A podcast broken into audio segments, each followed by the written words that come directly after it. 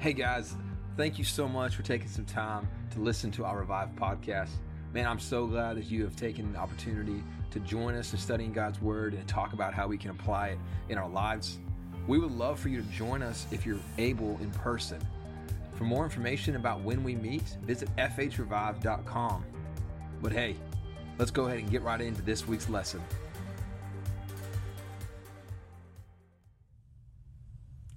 Today we're going to start our new series, The Life in the Spirit.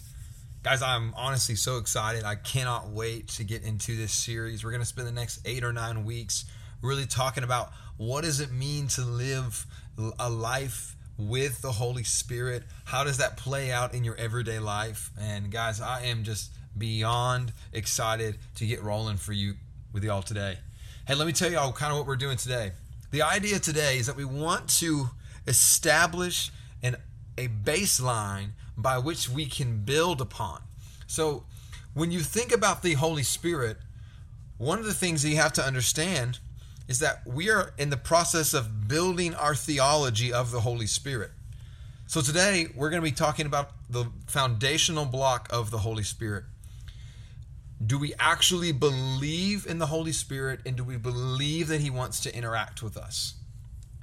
We are in the process of really questioning what do you believe about the Holy Spirit? How do you interact with the Holy Spirit?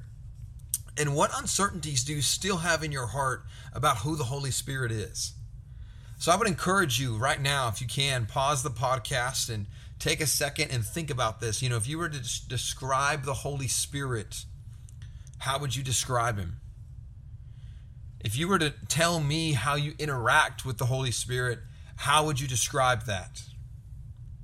And just in general, if you were to think about the Holy Spirit and your understanding of it and your interactions of it, what questions come to mind? Maybe based upon the nature of the Holy Spirit or based upon different interactions.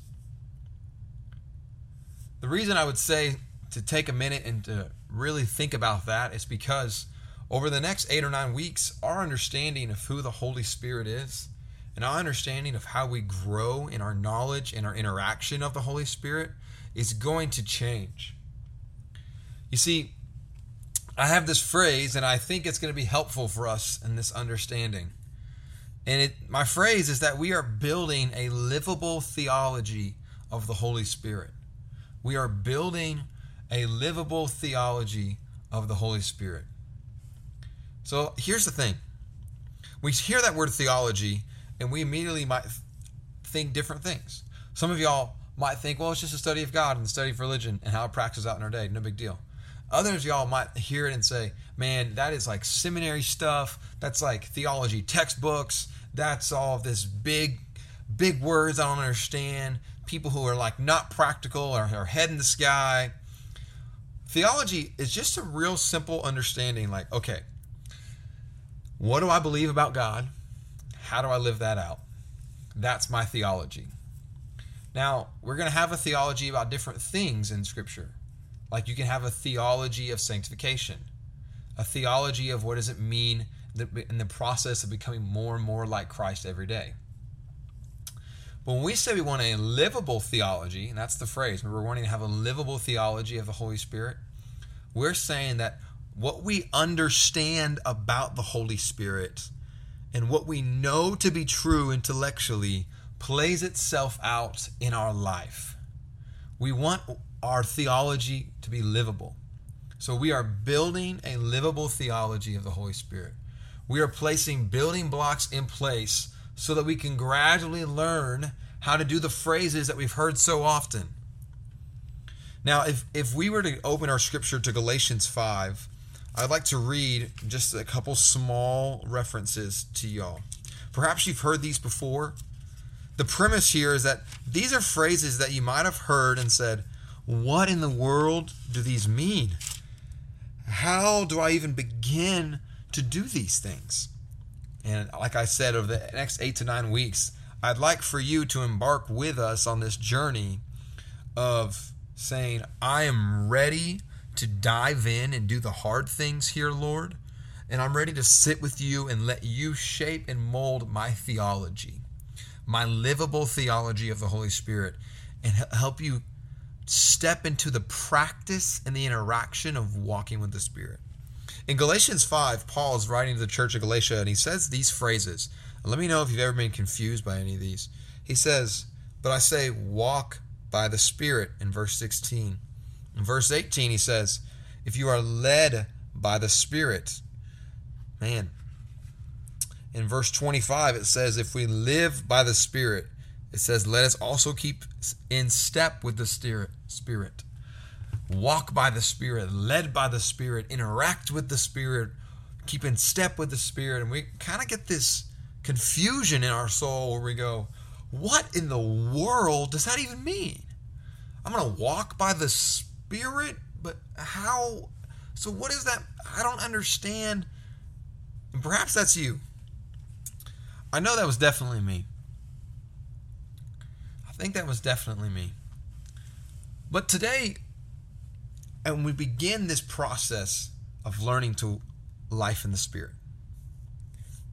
Today, we're beginning this process. And the place that we have to start, I hope you're tracking with me.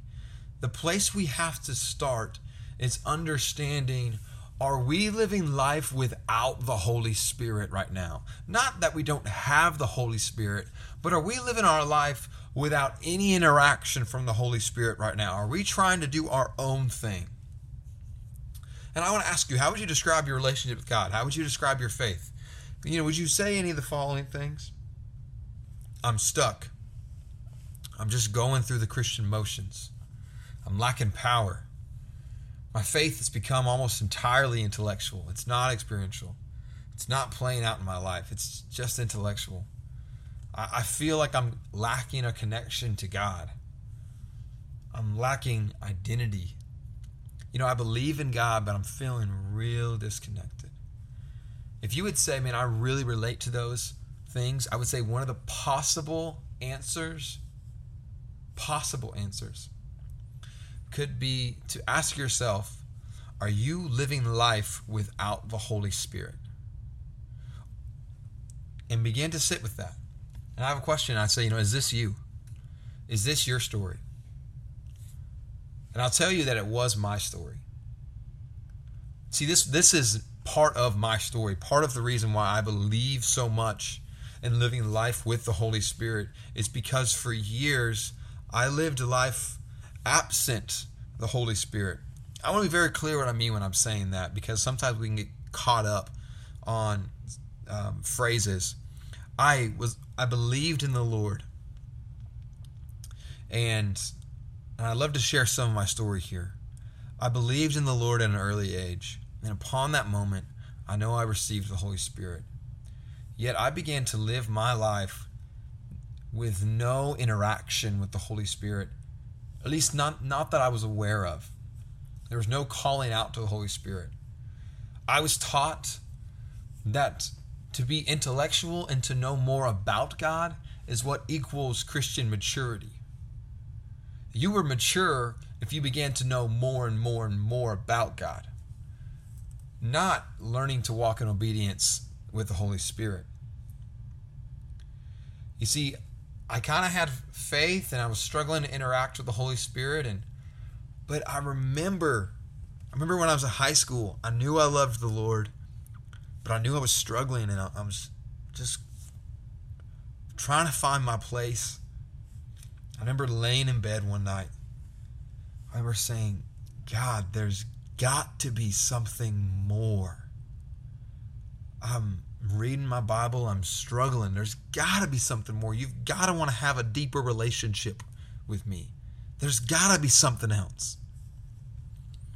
Now, God didn't show up in that moment and completely flip my world upside down.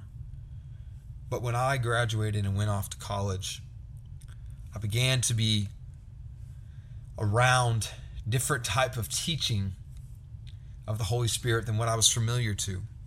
You see, growing up, the Holy Spirit was kind of like something I knew existed, but I didn't really know what I was supposed to do with it.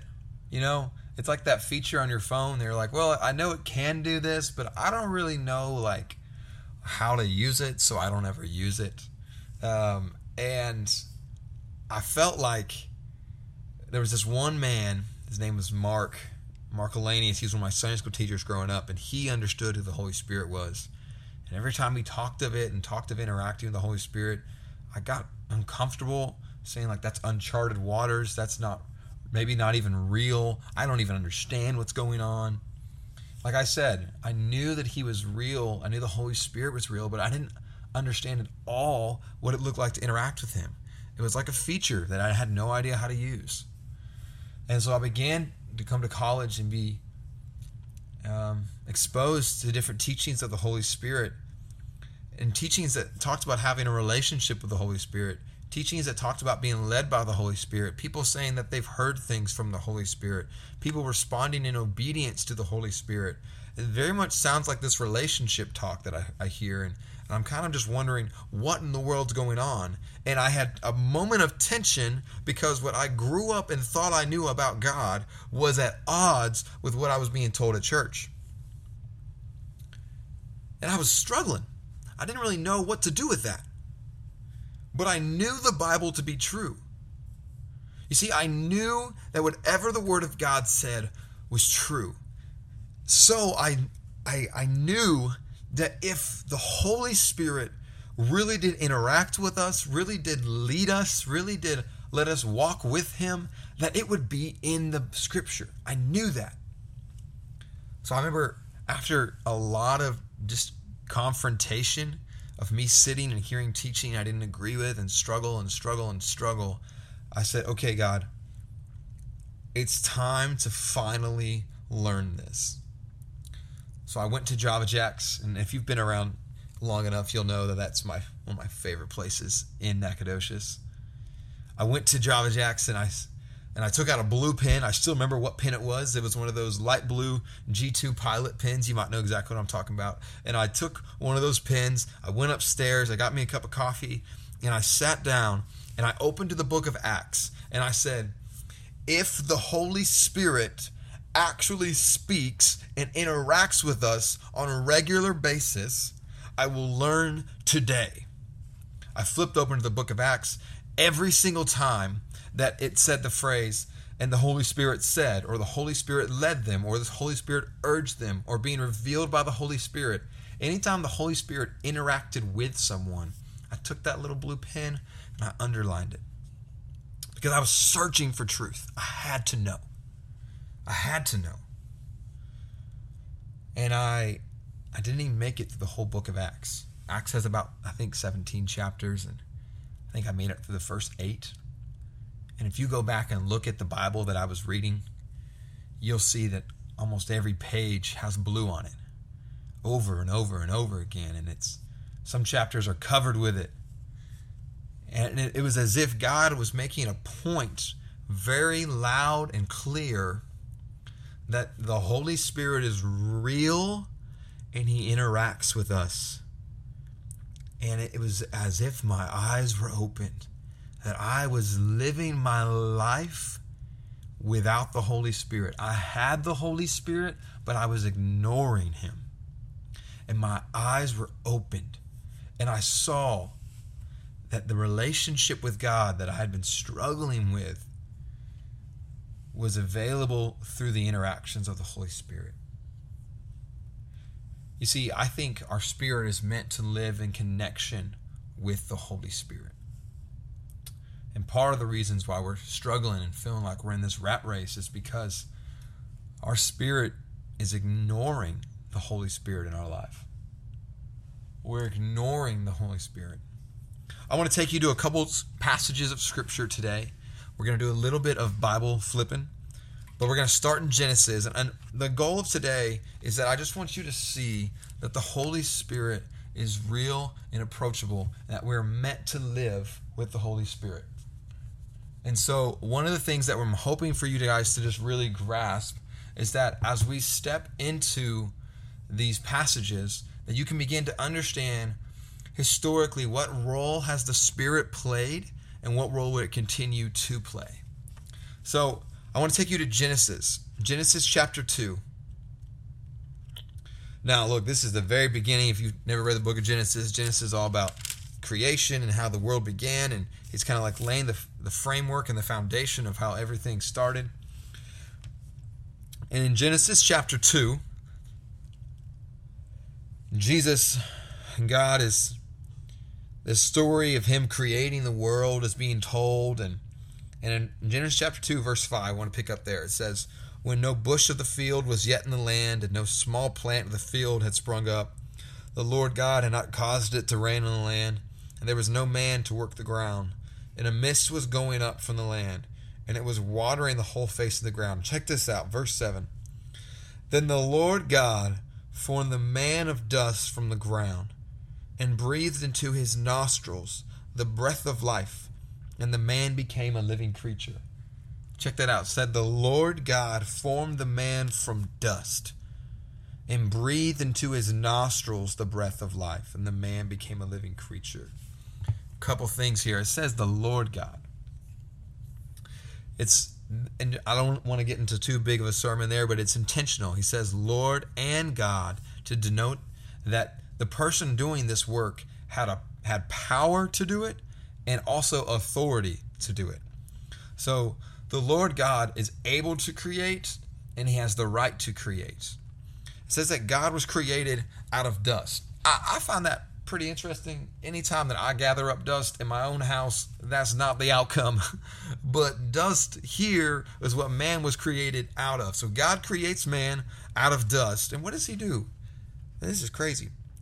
He says he he takes him and he breathes into his nostrils the breath of life.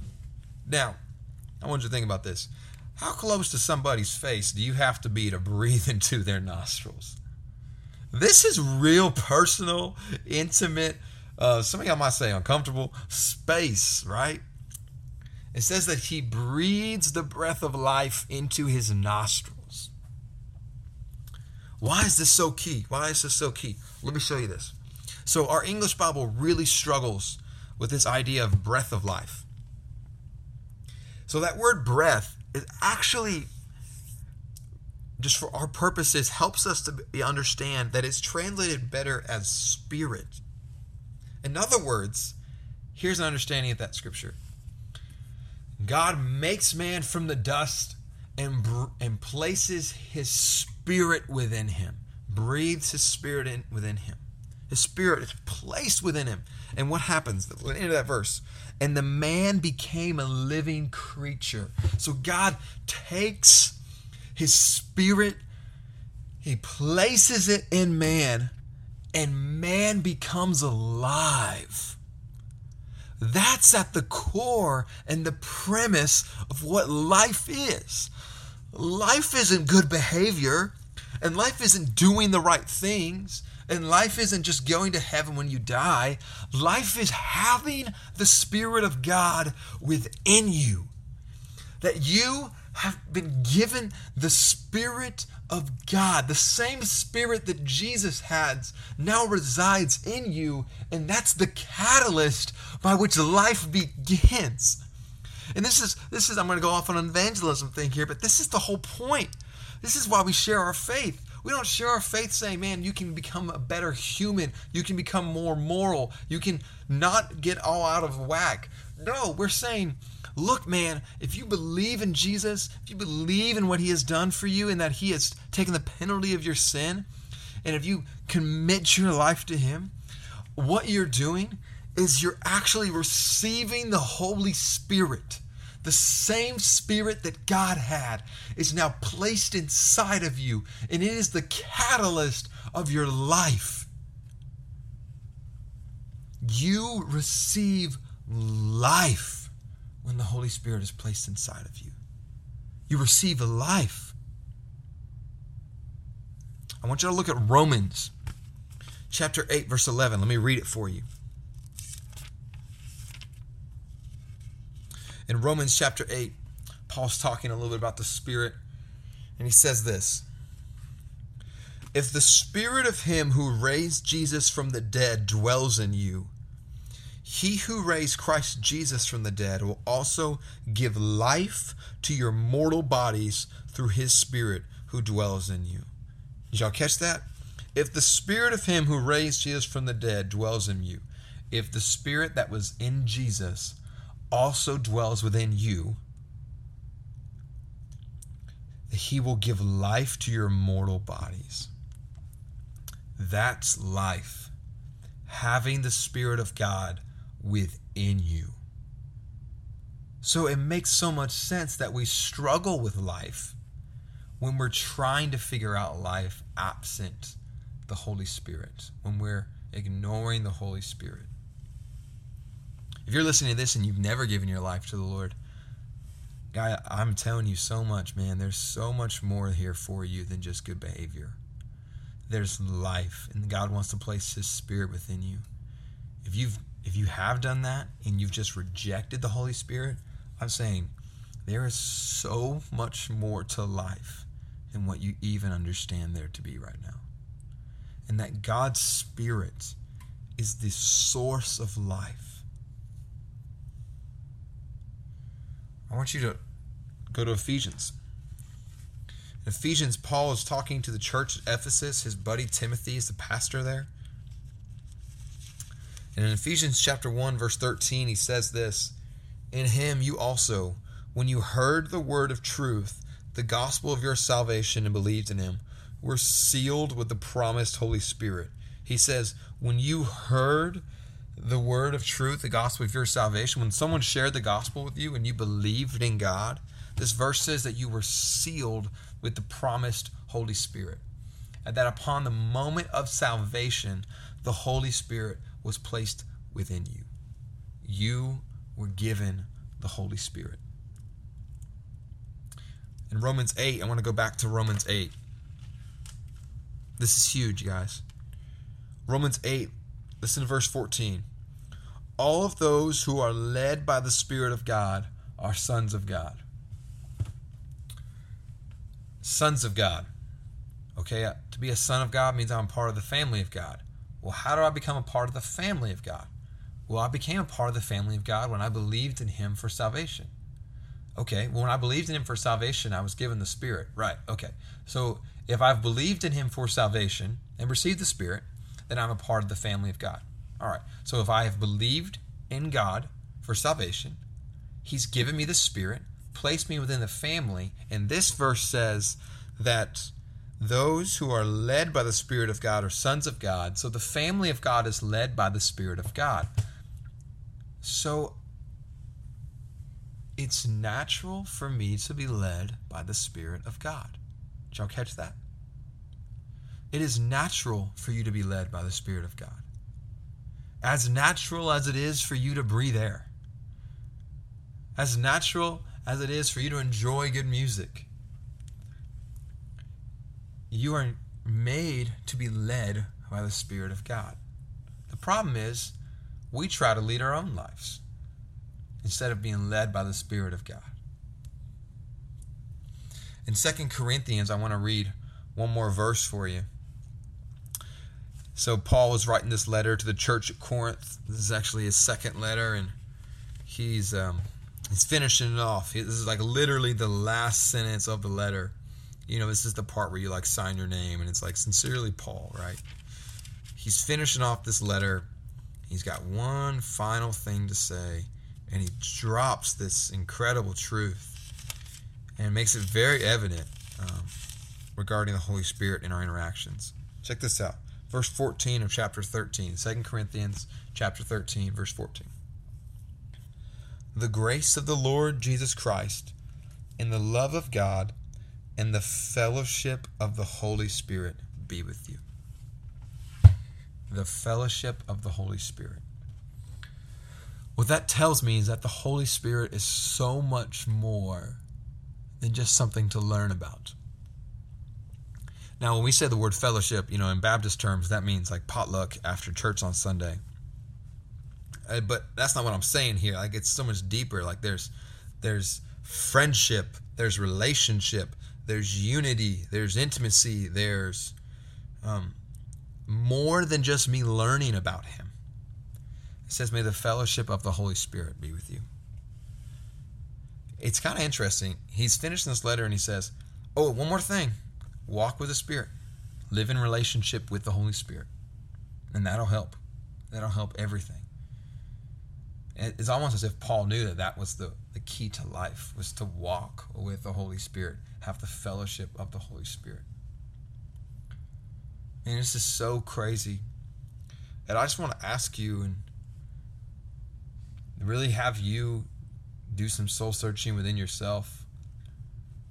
What do you believe about the Holy Spirit?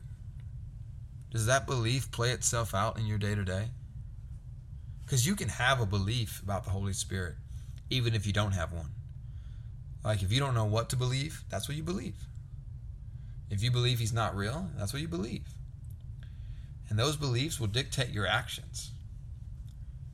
But when when you see verses like man in Romans 8 where the spirit brings life, where that all those who are um, part of the family of God are led by the Spirit of God, or when you see in Ephesians when it says that the Holy Spirit is given to us at salvation, and that life is found in the Holy Spirit, I don't know about you guys, but I get pumped.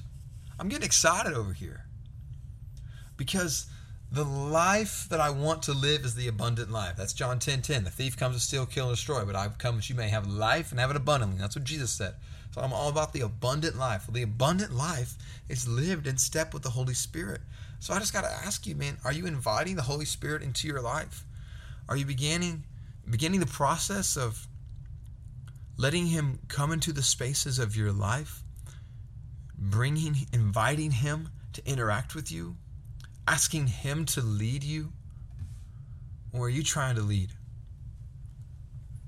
Are you listening to Him? Are you giving Him space to talk? We're going to talk more about what that looks like in the upcoming weeks, but are you giving Him space to talk? What do you believe about the Holy Spirit?